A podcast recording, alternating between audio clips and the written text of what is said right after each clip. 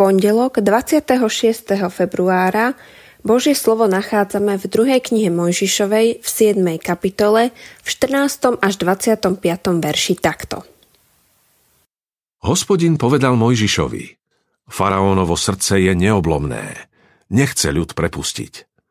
K faraónovi choď ráno, keď pôjde k vode. Postav sa pred neho na brehu Nílu a vezmi si do ruky palicu, ktorá sa zmenila na hada. Povieš mu, hospodin, Boh Hebrejov ma posiela k tebe s odkazom. Prepusť môj ľud, aby mi na púšti slúžil. Ty si ho dosiaľ neposlúchol.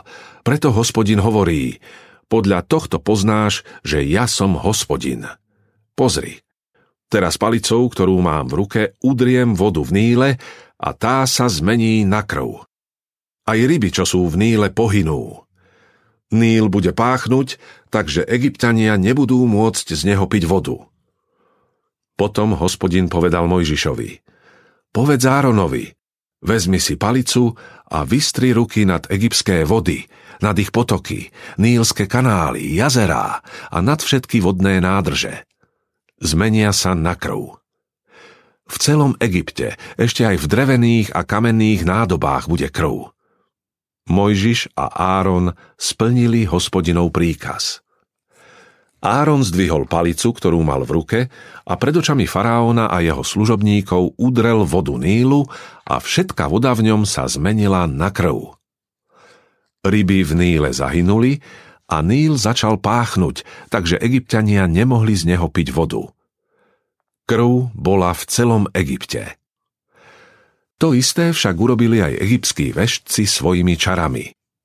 Faraónovo srdce sa zatvrdilo a neposlúchol ich, ako predpovedal hospodin.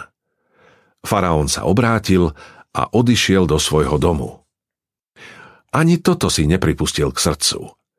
Všetci egyptiania kopali studne na okolí Nílu, aby získali pitnú vodu, pretože vodu z Nílu nemohli piť.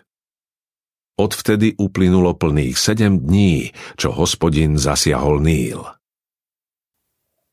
Aké je tvoje srdce? Čo sa stalo v tomto príbehu? Mojžiš a Áron prichádzajú za faraónom so slovom hospodinovým. Prepusti môj ľud, aby mi slúžili na púšti.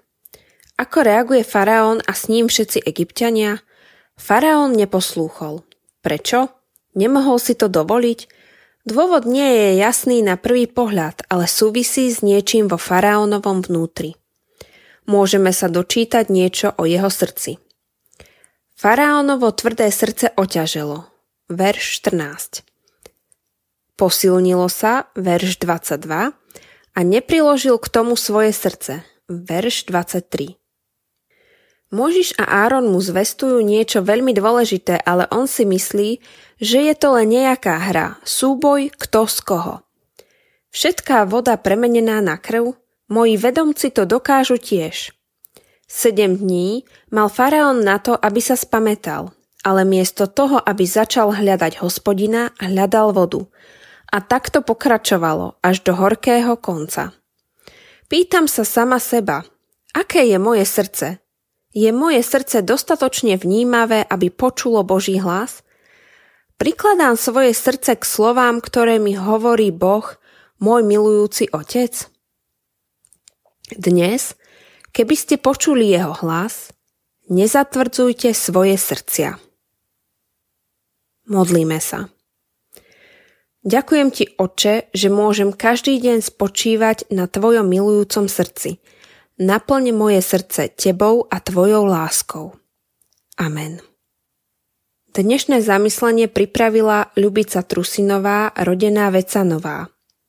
Modlíme sa aj za cirkevný zbor Kežmarok.